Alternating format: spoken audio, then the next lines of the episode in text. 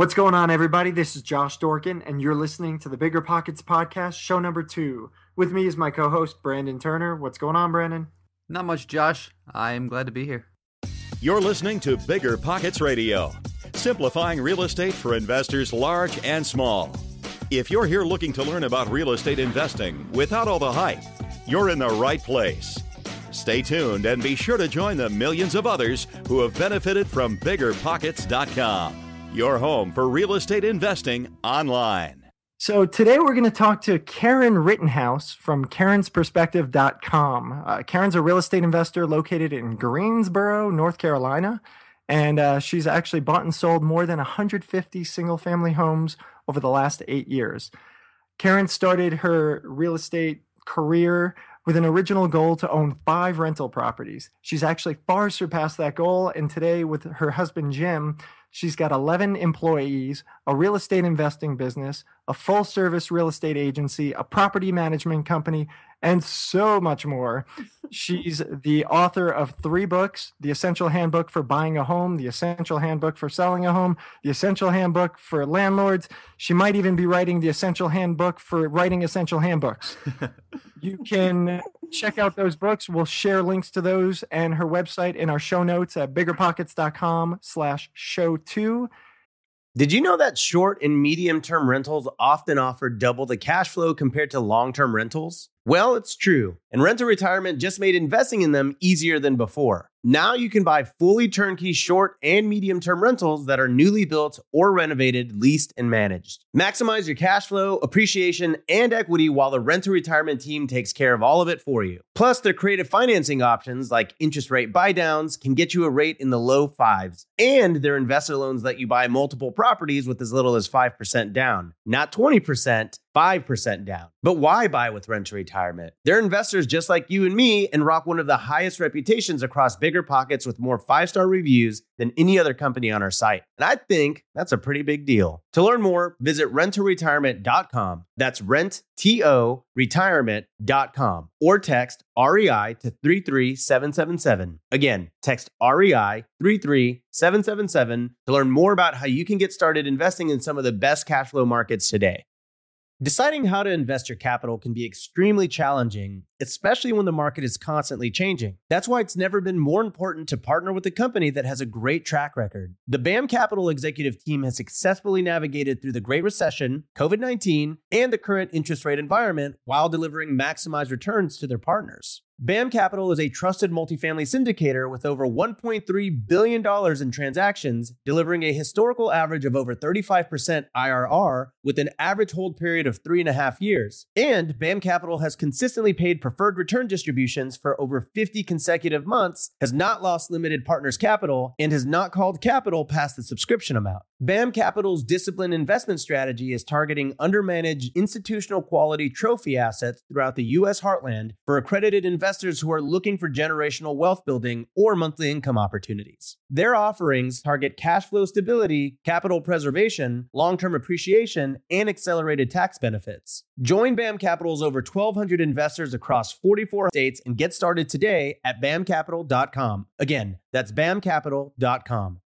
Passive income without the property headache? It's possible. There's a way to invest passively in real estate and get monthly income without any tenants, maintenance, or property management. The Wealthy have been doing this for years, and if you're an accredited or high net worth investor, you too can collect cash flow without the headaches that come from owning rentals. How? By investing in a private real estate fund with PPR Capital Management. PPR's co founder, Dave Van Horn, wrote the book on real estate note investing for BP. But he's not just investing in notes. Dave and his team also have an extensive background in commercial real estate. And with PPR Capital Management, they're strategically investing in both notes and commercial real estate nationwide. With over half a billion dollars in assets under management, PPR has provided individuals with a steady source of truly passive income since 2007 without ever missing a payment.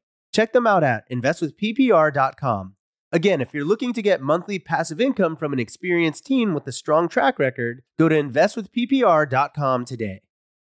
And Karen, it's great to have you on the show. Thanks so much. I'm so glad you guys had me today. So, Karen, you started with this goal of of owning five rental properties. Where right. did that Where did that come from? Well, my husband and I met and married later in life. My kids were grown and leaving the house. And so my focus became retirement. Jim and I both made really good money and lived very well, but we just didn't have anything saved for retirement. And I wanted to quit working. Yeah. I'd been working since I was 15, and we had very small 401ks.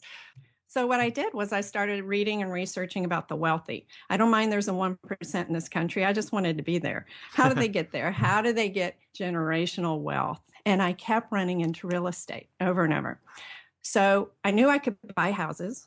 I'd bought two in my life one long time ago with my first husband, one as a single mom. So I knew I could do that. And I talked to Jim. I said, I think if we have five rental properties for retirement, that that will be set because by the time we retire, they'll be paid for.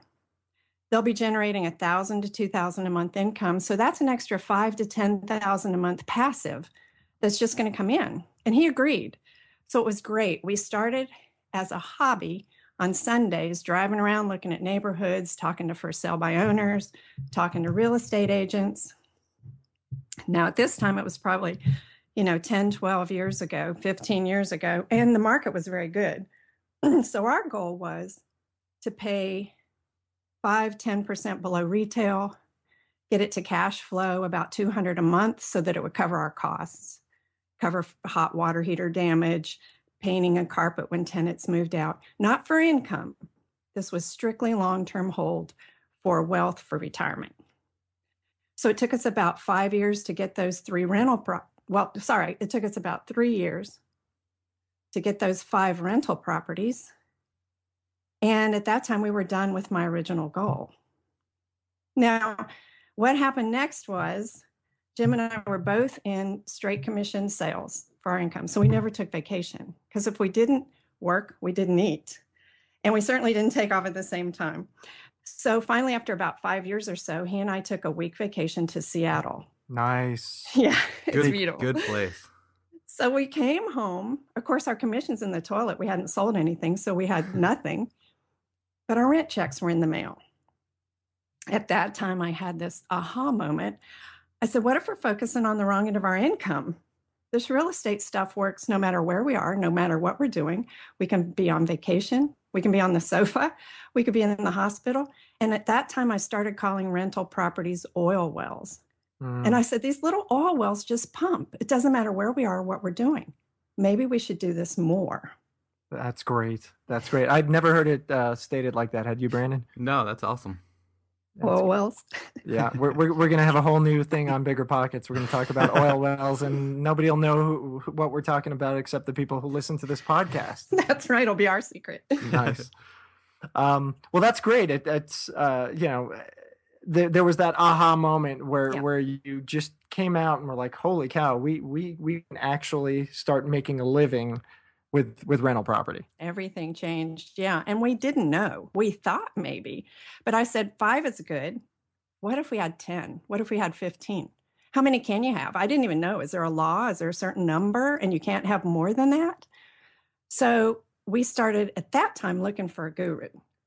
We wanted to know more.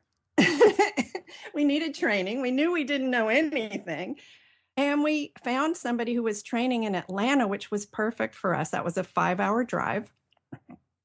So we took two days, a weekend. We went down to Atlanta for a two day event. And we were already psyched about real estate. We were already primed.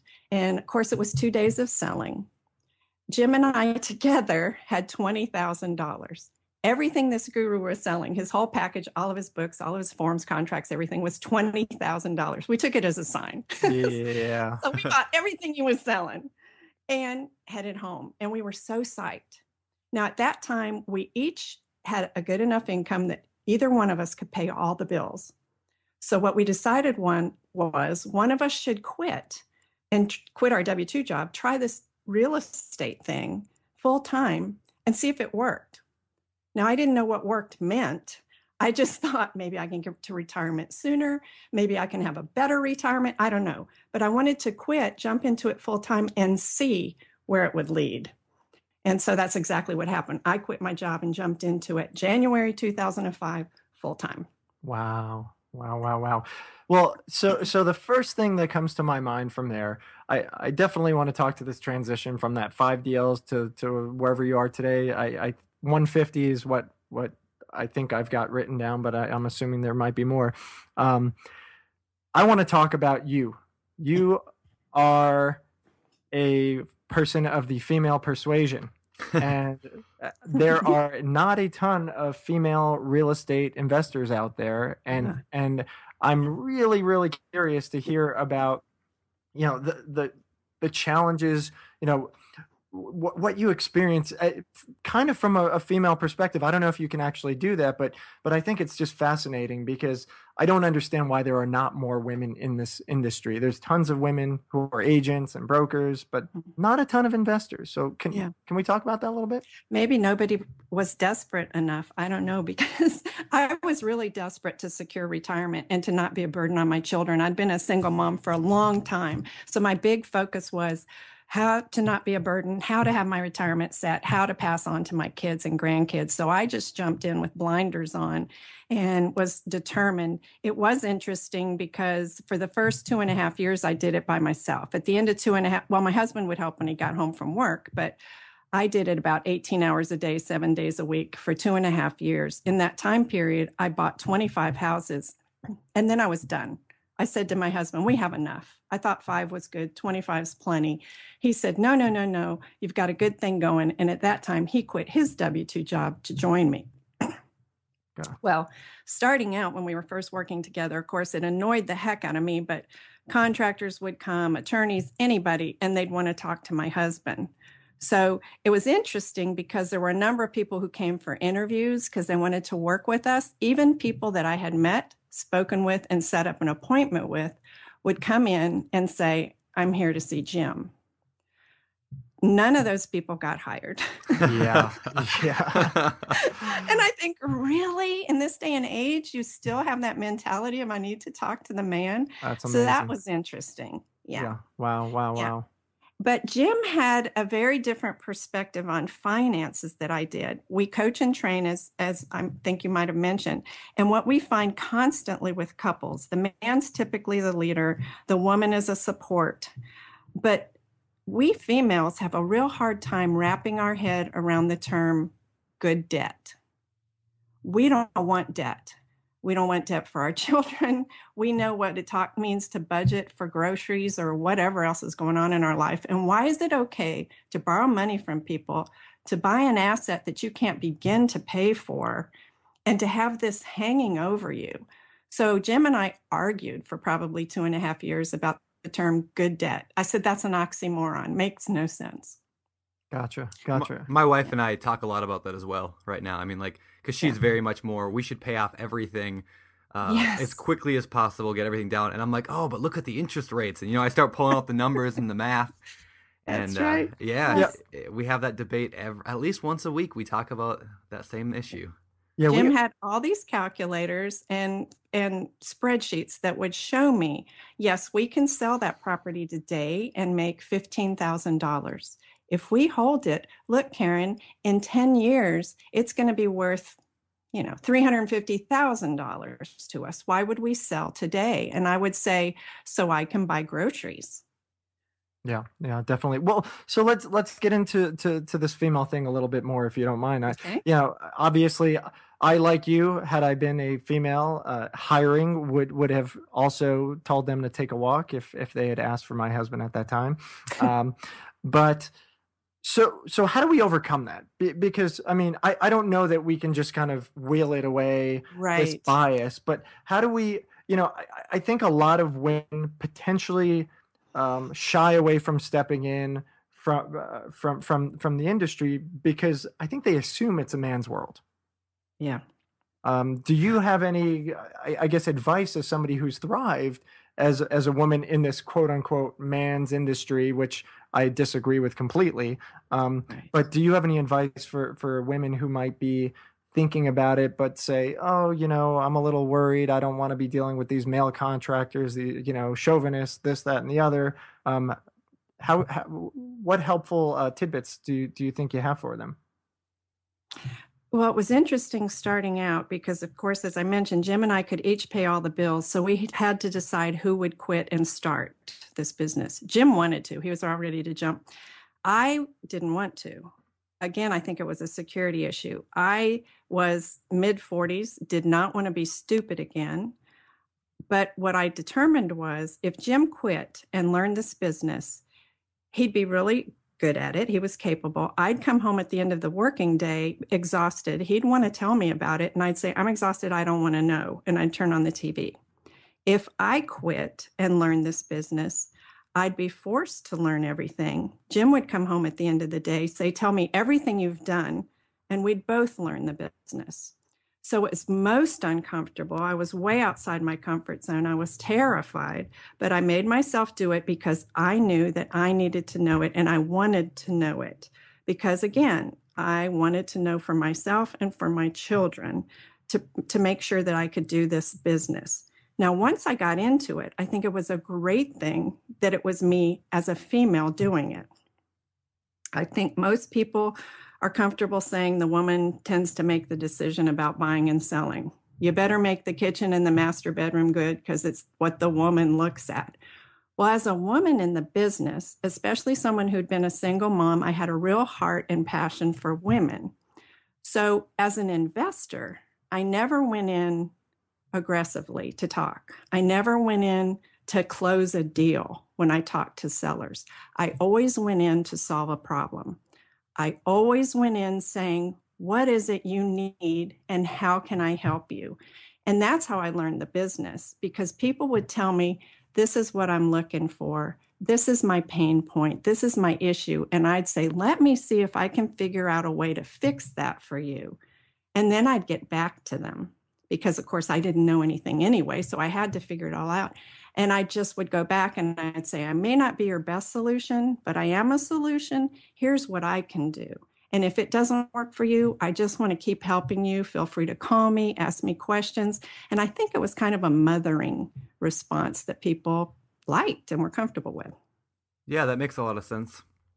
I, I was I was gonna just say it, it's funny because most um, most of the people that I talk to who I believe to be successful in in in uh, investing look at it from that same approach. How can I solve your problem? It's not I'm trying to shove it down your throat. It's I want to help solve your problem. And if you if you do that, um, it's it's amazing how doors open. And even if you can't close a deal right now, you know I, I think things start to come back to you once you once you begin to do that. They do. Yeah, people would come back, call back yeah, sometimes much later.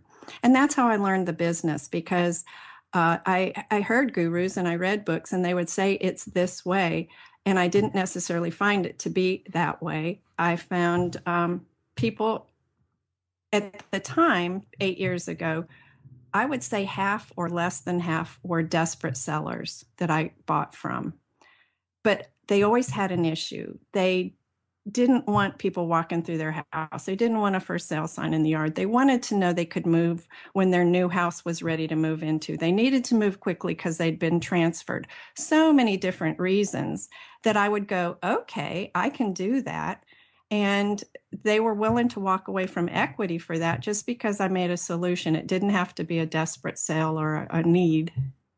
You know, I, I think that's a really good uh, you know transition to um, how exactly you started buying these properties. You know, you talk about dealing with sellers, um, possibly motivated sellers who who had a problem. Uh, could you you know expand on that a little bit on uh, when you first started? How how did you? I guess what was your business model? How did you pick these properties up? When we first started and we're working with some agents and for sale by owners and things, we could get mortgages. Um, of course, we both had good incomes and we had good credit scores. And at that time, mortgage companies would allow you to have eight loans in your name. Jim and I have separate last names that worked out really well. I got eight loans in my name, then he got eight loans in his name. We've done that as then, well. okay. Then, of course, we were stuck. Uh, we still had good credit scores, but boy, our debt to income ratio was yep. funny. So then we had to be creative. We were forced. So at that point, we did almost exclusively for probably four years. We bought subject to the existing financing. And what exactly, just for those who don't know, what is subject to? that means you go in and you take over the financing that's already on the home. A lot of people will say, well, a seller's not going to let you take over a property and keep the mortgage in their name.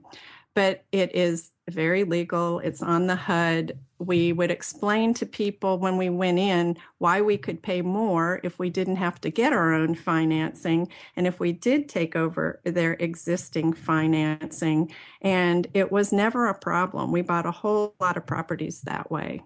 Now, I've I've heard that there are issues, you know, with lenders could foreclose, you know, on a subject to. Have you had that happen at all, or is that just a? We have not. We had had one lender out of I don't know, well over a hundred properties. It was actually a um, a credit union that contacted us and went in payment. And we were able to talk to them and discuss with them. And, and they ended up saying, oh, fine, okay, no problem. What we have found is the banks do know what's going on because they do see the deed change. They do see a change in insurance policies. And we've gotten more than one letter from lenders saying, we've seen all these changes. We're not sure what's going on, but please continue to send the payments to this address.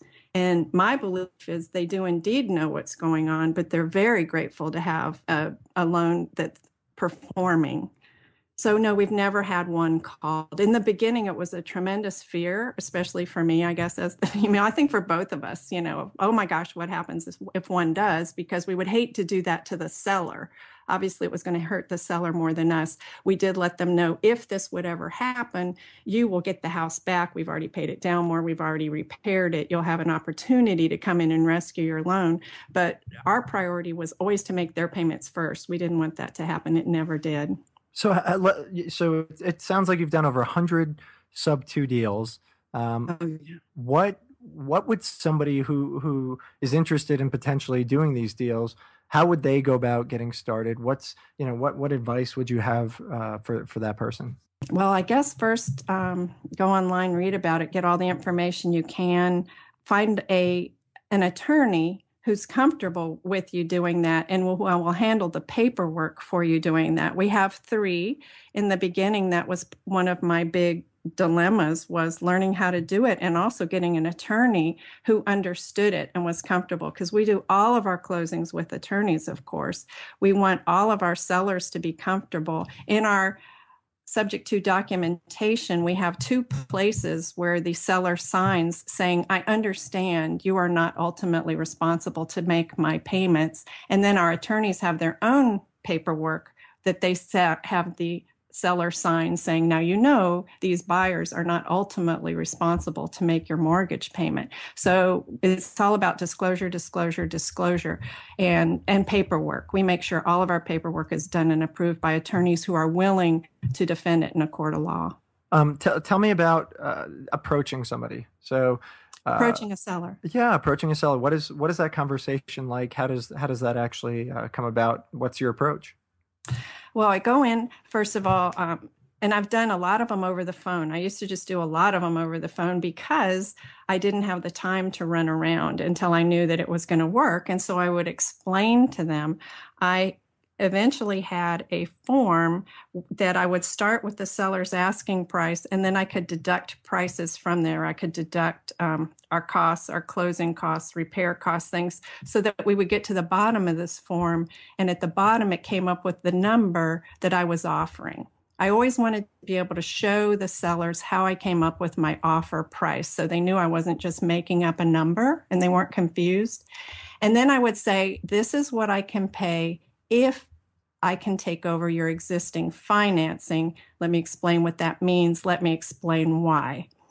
And then would proceed with if I get, go out and get my own financing, of course, it's going to cost me more and I can pay less.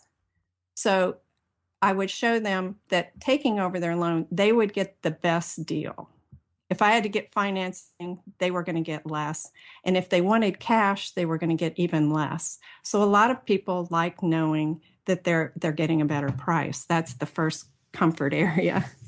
Okay. Yeah, that makes sense.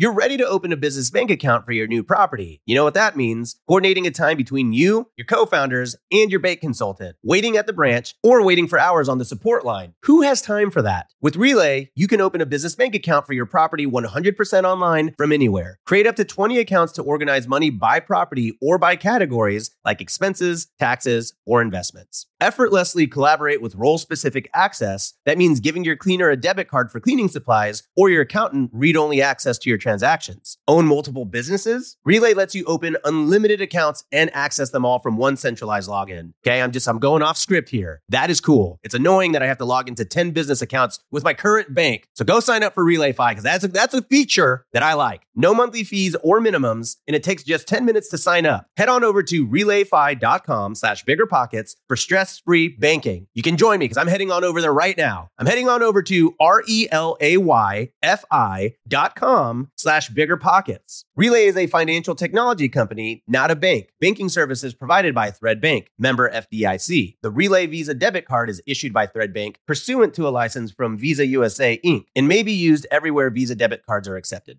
You're trying to close on your next rental, so why is your insurance company dragging its feet? With long lead times and never ending paper forms, it's no wonder it takes forever to finally get a policy. Modern investors deserve better. They deserve steadily.com. At steadily.com, you'll get fast, affordable landlord insurance available online 24 7 in just a few clicks. You can even get next day coverage, which takes just minutes, by the way, to obtain. And you can do it all from your phone. Steadily was founded by landlords who created insurance products tailored to the unique needs of this industry. It's their sole focus, and that's why landlords nationwide consistently rate them 4.8 out of 5 stars. So whether you've got a single family, short term, or multifamily portfolio, steadily.com can secure the best coverage at the best price to protect your properties. Discover how Steadily can save you both time and money on your rental property insurance. Visit steadily.com for a commitment free quote tailored to your needs today.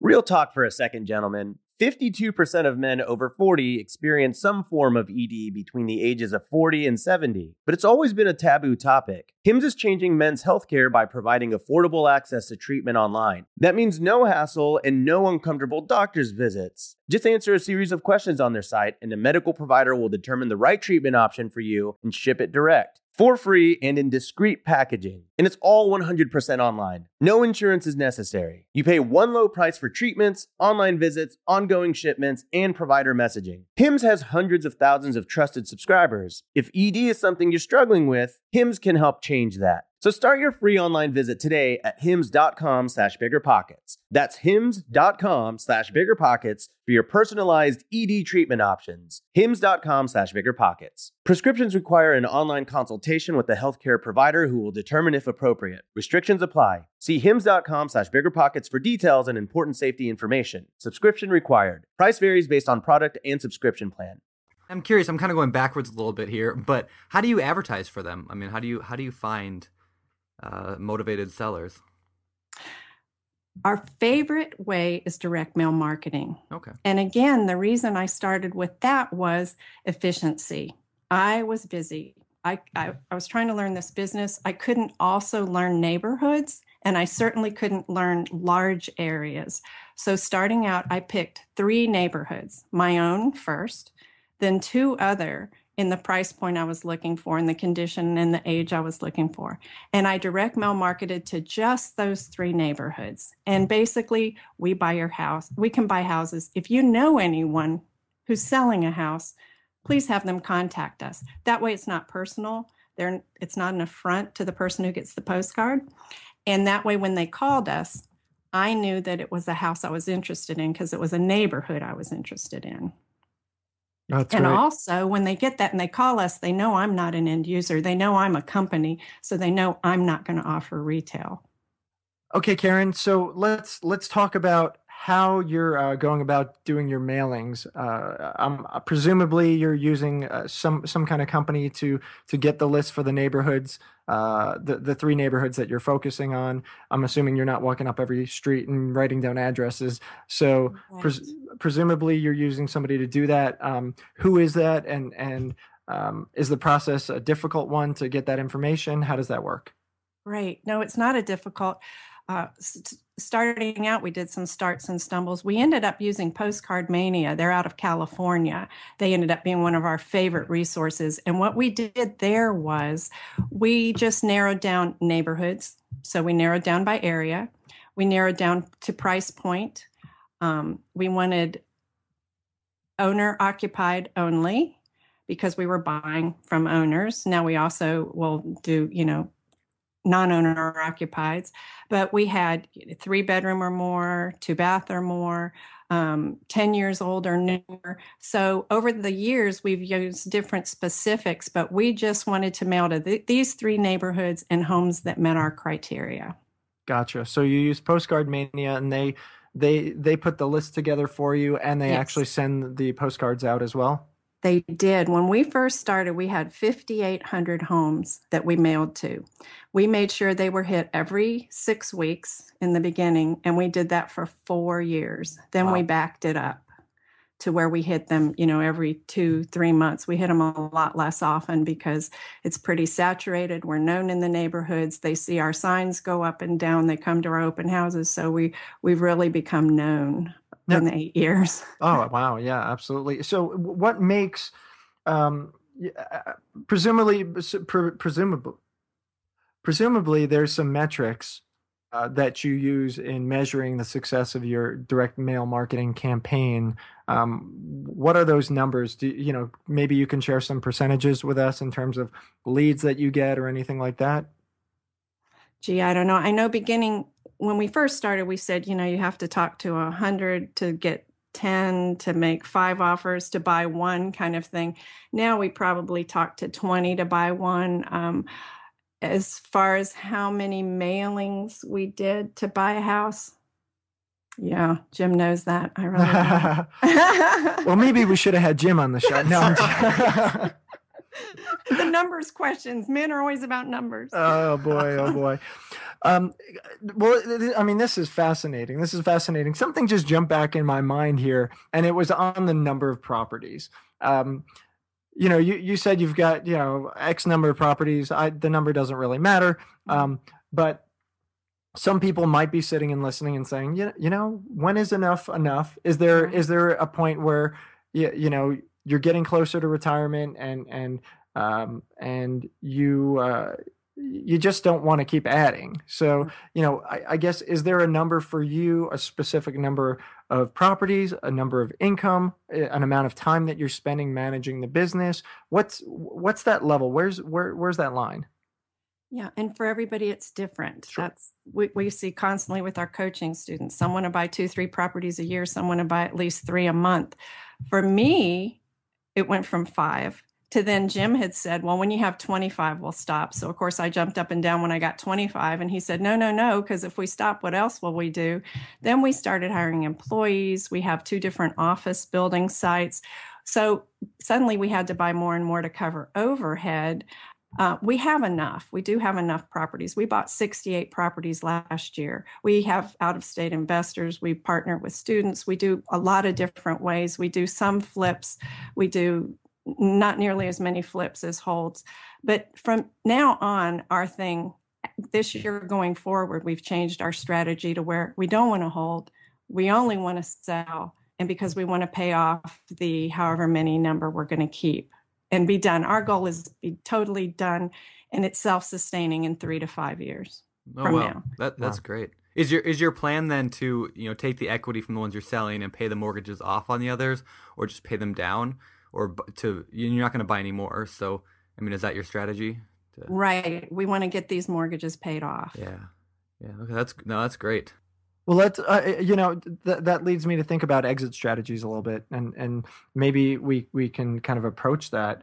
Um, I I always like to tell people when you get started, you want to start with the end in mind. You want to know right. on a specific deal how you're going to get out, but that leads me to think about um, you know the lifespan of of somebody's real estate portfolio and mm-hmm. and i don't know if you've got uh, any thoughts on that but you know maybe some perspective into um, how somebody can plan for i guess getting rid of their portfolio. You know what what happens? Mm. How does how does how do they go about doing that Exactly. And we say the same thing always start with the end in mind and then back up into smaller steps how to get there and it keeps you focused and keeps you on track. For us, we want this to be generational. I want our children to get it, you know, when they inherit, they get it at a stepped up basis. So there's no tax involvement. We have everything set up through trust. We have nothing in our own name. Everything automatically just flows and passes on to the next heirs. We also have business partner, we have business entities and structures so that eventually we will be simply passive holders and uh, of the companies that we have going. We probably year five or six went from studying real estate, we felt we had a good handle, to studying business industry, business entities and wealth management. And we're a part of national groups and national mastermind groups now on owning, operating, structuring businesses, getting to where it, functions without you so that you can either sell it or just hold it passively and that's what we're doing now. You know what I really like about your story, Karen, is uh, you know in every uh, real estate investor's life, there's these stages that they go through. You know, your That's beginning right. stage, yeah, you, you start with the acquisition and you're, you know, passionate and you're trying to get everything you can. And then you kind of transition to the holding period. And, uh, and then you eventually get to the, uh, what do you do with all that? And so it, right. it's great. Yeah. It's great to see in the last, what you said, eight years, like you can see the, right. yeah, you can see the, the entire, uh, the entire system there. Um, entire spectrum. Yeah, yeah, yeah. It's, it's, it's really cool to see that in, in like one because you know sometimes you see that spread out over 20 or 30 years but you know you can see in eight years then how you know how quickly you can build wealth and, pretty serious wealth in real estate uh, just through i guess being careful and having a plan and just following that plan through Absolutely. We always say start with a plan, a business plan, which we purchased a big business plan and we spent two months working on it back at the beginning. And a business plan, just like your business, just like you, grows and evolves and morphs over time. So, you know, my first goal, five properties. Jim's next goal, 25 had no idea I'd have offices and employees. It was never part of the plan, but it just got here. And now, like I said, we study business and we study wealth, and it's all evolved, and it's been so exciting. But you have to constantly learn and, and be adaptable for sure. Yeah, I always look at, I always talk about a, a plan as kind of like a roadmap where, you know, you wouldn't drive from New York to California just getting in your car and driving heading south you know like you just wouldn't do that you would you would want some kind of gps or map to get you there and uh, I definitely think the business plan is such a is such a key part for new investors that it doesn't have to be fancy, it doesn't have to be complicated. It, it just needs mm-hmm. to be um, a plan so you can fill in the blanks and just follow that plan and make sure it works. You know, figure out the math. And and I love um, you know a little plug here, but I love the Bigger Pockets forums because of that. You know, I yeah. love. I mean, I did it when I started. I posted, "Hey, it, does this sound like a good idea? You know, this mm-hmm. is my mm-hmm. plan for the next five years." and you know guys would say no that's a terrible idea or no that's a great idea i mean just today I responded to somebody else who had an idea about buying uh, cheap cheap houses in detroit and then selling them with seller financing and he asked hey what do you guys think of my plan and i mean there's this this massive discussion going on there about his plan and i love that uh, because it's like a roadmap it, it gets you there the quickest and most efficient route and uh, it keeps you kind of focused yeah, it keeps you on track. Focus is so important. We've watched a number of investors who started where we did who get discouraged because it's not get rich quick. I don't tell anybody to look for the home run. We never looked for the big numbers. We were very excited the few and far between times when they happen. We just looked for getting on base and keep moving around. A lot of people want more and get discouraged. So then they get distracted by the next bright, shiny thing we've had investors who suddenly they're selling juice products or they're selling yep, yep. you know internet service or whatever and you think oh my gosh what are you doing and they get distracted they get off course because they didn't really have a good plan and real estate falls by the way well that's that allure of the the get rich quick i, I think yes. there, there's just you know I, I think too many people don't understand that this is a business. It should be run like a business. You know, I, I think a lot of people think they could just jump in and do it and, and jump back out. And and you get a lot of those people attracted to this industry who are those, you know, I want to get rich quick. I think I'm going to make millions because I saw some dude on television talking about it right. with some some ladies next to him in a hot tub or whatever. and it's like, come on, this is you know, seriously, if you stop and think about it for just about 5 minutes, you'll realize you're not going to get rich quick. It doesn't happen. Right. and be patient because it doesn't matter what you do every day when you get up even if you're going to a 40 hour week w2 job it takes time and you're going to be busy doing something you might as well be busy doing this because the rewards you will reap long term are huge absolutely absolutely um, let, us talk about mistakes um, you know surely in the in the uh, years that you've been doing this you've you've made one or two uh, which which ones really stand out most for you and why? Wow, you know, she hasn't made any mistakes, folks. I tell you what, we have always been uber cautious and uber slow. We haven't bought like employees' offices, whatever, till we had the money coming in to do it. Jim didn't quit his job till we had the money coming in to do it. We have always worked with attorneys. We have never created our own contracts we just really try to dot our I's and cross our T's.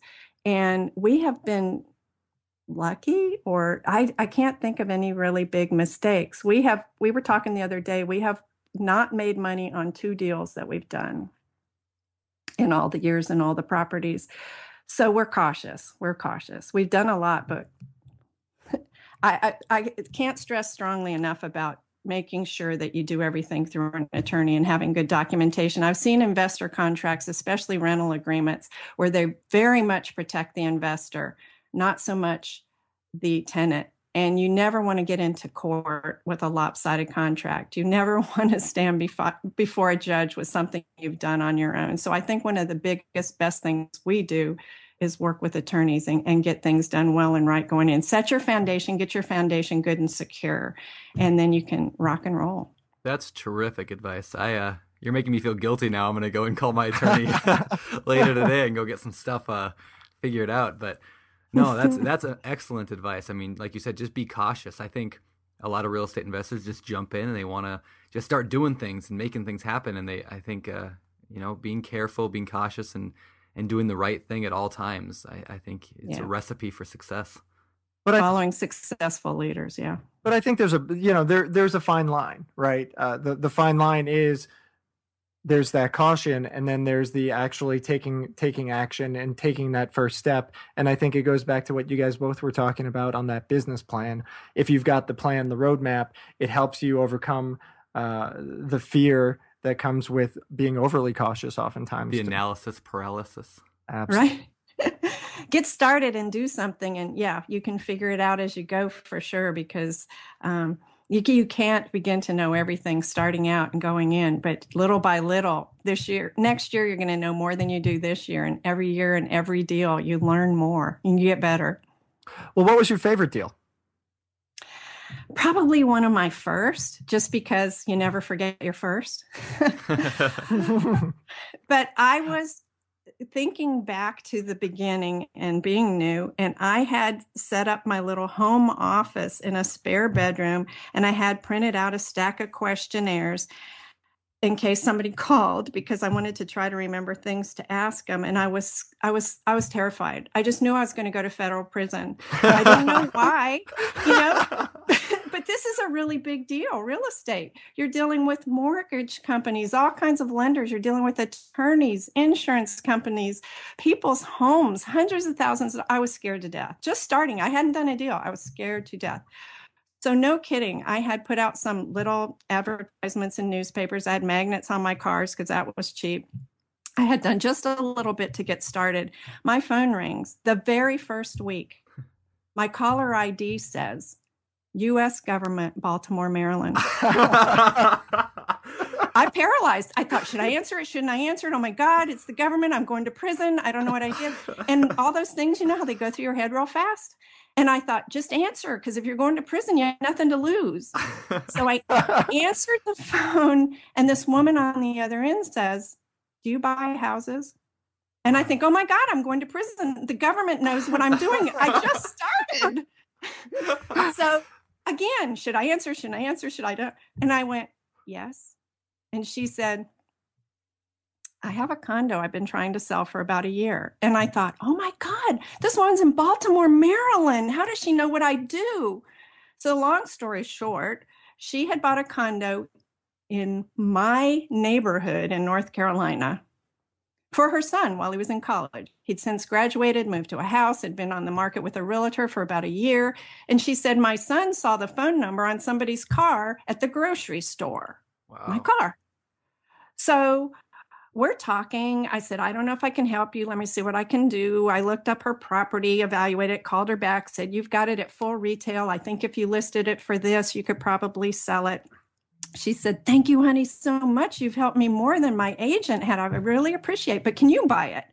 Well, of course, I didn't want to buy it. I was scared to death. I didn't want to buy anything.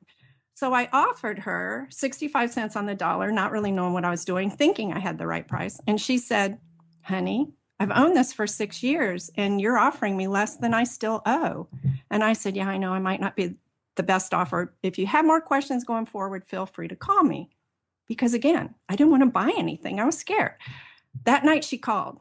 She said, Honey, if we do this deal with you, how do we do it? So I explained the paperwork. I was talking to her about taking over her existing financing. I said, And you'd have to write me a check for $9,200. She goes, Yeah, that's what I thought. So the next day she called me and she said, We want you to buy our property. Wow. Now, how can that not be my favorite deal, right? Yeah. So a few days later, I meet her son at the condo. They'd had it on the market. It had fresh paint, fresh carpet, all the appliances, including washer and dryer, a two story stone fireplace. It was amazing. We own it to this day. And they wrote me a check for $9,200, which I turned around and spent on marketing.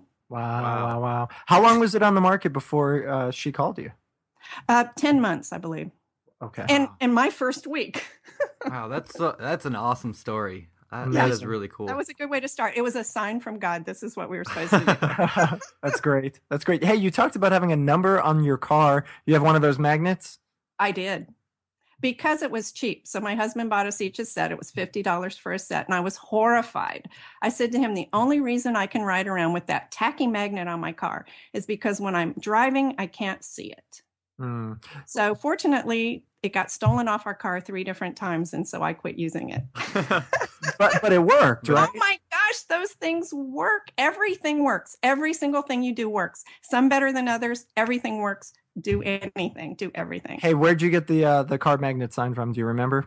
I do. It, it was a local company. It was, it was, just like a couple miles from us, a sign company that made them for fifty dollars for a pair, and we even had the little one for the back bumper. Wow, that's great. That's really great. Well, this is I you know this has been fantastic. I, am looking at the clock here, and, and I think we're we're kind of running out. So um, we're we're going to kind of come to some of these questions r- really quickly, and um, you know you're fascinating. I th- this has just been really really interesting, and and uh, you know I I maybe I do say it to everybody, but we, we definitely have to get you back and we gotta we gotta dig into some other stuff because this is incredible um, so let, let's get to a couple quick uh, quick questions here at the end you made a reference to baseball earlier on. You must be a baseball fan.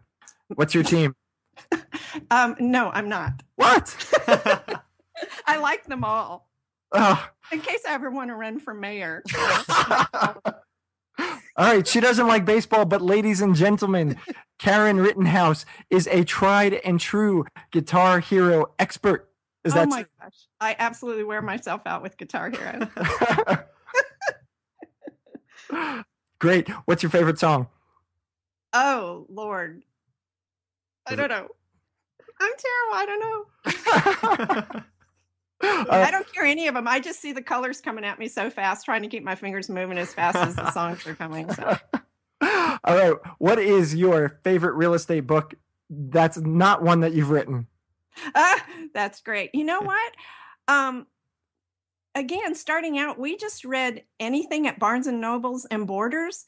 But the, my favorite books are always the motivational, think bigger, think outside the box books rather than specific how to do real estate, like Michael Gerber, The E Myth, T. Harv Eker, Secrets of the Millionaire Mind. You've got to think bigger than a 40 hour week employee and a W 2 employee. And those books really help take you outside your own limitations. Those are my books. Okay. No, that's great. Yeah, that's awesome. Uh, so the one question I like to ask everybody is: so you've been in this industry for eight years now, and mm-hmm. uh, you know you've probably I know you do some some coaching, some training, and you've probably seen a lot of people come and go. You know, some people come and make a lot of money, and they they are very successful. Some people just disappear. So w- what is it, in your opinion, that sets apart those top performers, the ones that actually make it?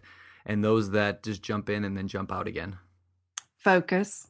Yeah, just making a commitment, sticking with it. You, you got to pick something and stick with it. Don't get distracted by the bright and shiny objects. You can make this business work. That's great. The the guru product of the week. Stay away, right? That's right. yeah. All right. Well, one last question, which is where can people find more information about you? Uh, presumably, you are obviously not presumably. Obviously, you're on Bigger Pockets. Uh, are you also on Facebook, Twitter, G Plus, LinkedIn? Uh, where do you like to connect? Right. Um, mostly through my blog, karensperspective.com. I'm on Facebook, I think, as Karen Karen's Perspective, Twitter at KS Perspective. Okay, great. And we'll we'll add that in the show notes for everybody to check out. That's going to be at biggerpockets.com slash show two. And uh, Karen, it's been fantastic. really, truly, truly great show. We, we've enjoyed having you, and uh, we'll see you back on Bigger Pockets. I really thank you, Josh and Brandon, both for giving me this opportunity to share. I hope you can tell I absolutely love what we do. We're in the business of helping people. We help buyers, we help sellers, we help tenants every single day of my working life. I'm helping people, and I get paid for it.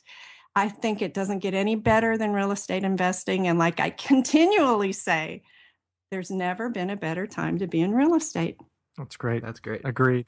Agreed. Agreed. Thank you so much. Yeah. Thank you, Karen. Thank you. And that was our interview with Karen Rittenhouse from karensperspective.com. We really hope you enjoyed the show, guys. Just a quick announcement. We're up to 16 five star reviews in iTunes right now. And I just want to say thank you to everybody who hopped onto the iTunes player and left us a review. It's really awesome. Every single five star review, we well, th- these things are going to allow us to get more and more exposure so we can continue to bring you guys amazing guests who are willing to share their real life experience and knowledge with us. So if you haven't left us an, an honest review yet, please take two minutes and do so. Um, also, remember you can access all details from this episode, including summary, links to various resources discussed, and a whole heck of a lot of other great stuff at biggerpockets.com slash show two. Again, biggerpockets.com slash show two. Thanks again. This is Josh signing off. You're listening to Bigger Pockets Radio, simplifying real estate for investors large and small. If you're here looking to learn about real estate investing without all the hype, you're in the right place. Be sure to join the millions of others who have benefited from biggerpockets.com, your home for real estate investing online.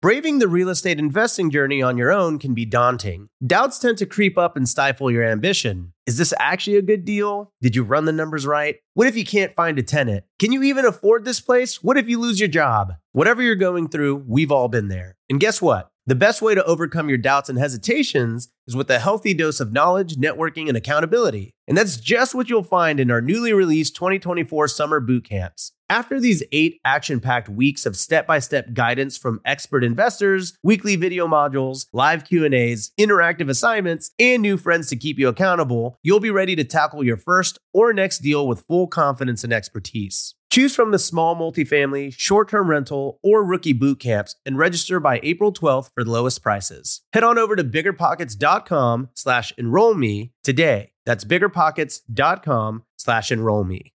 The content of this podcast is for informational purposes only. Past performance is not indicative of future results, and all hosts and participant opinions are their own. Investment in any asset, real estate included, involves risk. Use your best judgment and consult with qualified advisors before investing. Only risk capital you can afford to lose. Bigger Pockets LLC disclaims all liability for direct, indirect, consequential, or other damages arising from reliance upon information presented in this podcast.